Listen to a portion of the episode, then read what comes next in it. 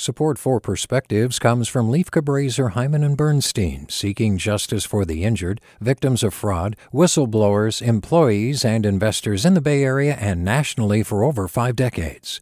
Online at lchb.com. Hey, it's Glynn Washington from Snap Judgment.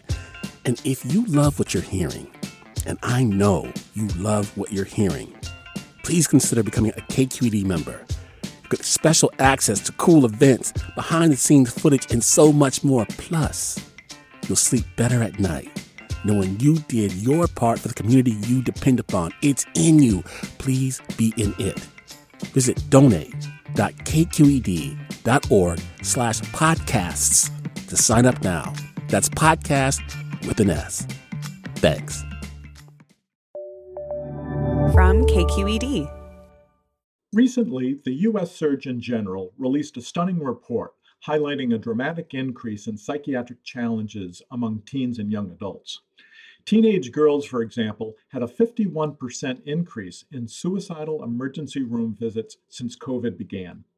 Even before the pandemic, 20% of children and teens had a diagnosable mental health or behavioral disorder. The dual crisis of the pandemic and other social challenges has worsened the mental health of us all, creating a quote, national emergency, unquote, in the words of the report. But it's especially bad among young people. As a college professor who has taught psychology for about 30 years, I have certainly witnessed a dramatic decline in student mental health.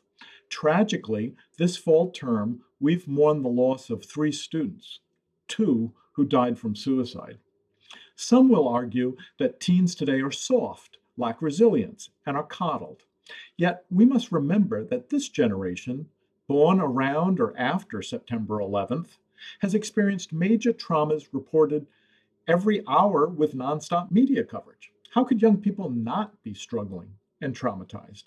As they look to a future of climate change, economic challenges, social upheaval, and political leaders who often act like toddlers having temper tantrums, how could they maintain much hope and good mental health?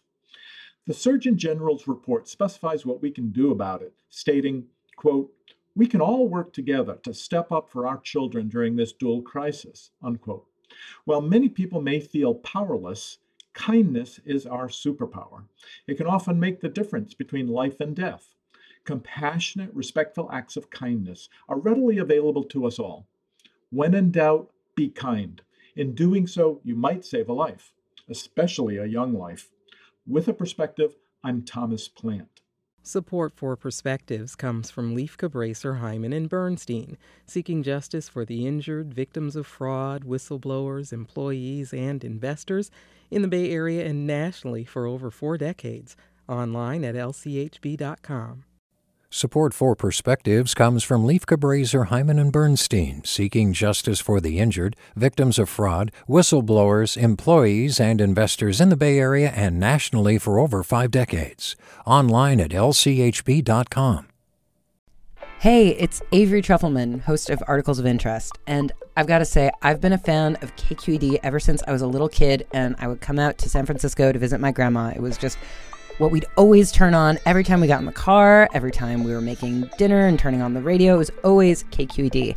And then over the years, I've become a massive fan of KQED podcasts because this is local reporting at its best. These are answers to questions you've always wanted to know, interviews with exciting, unusual voices, necessary journalism, all told with love and care and artistry. And did you know that a majority of KQED's funding actually comes from members? It's just people like you and me supporting the programs they love while also getting access to cool events, behind the scenes footage, and so much more. If you want to sign up and be a part of this amazing community, visit donate.kqed.org slash podcasts to become a member today. That's podcasts with an S.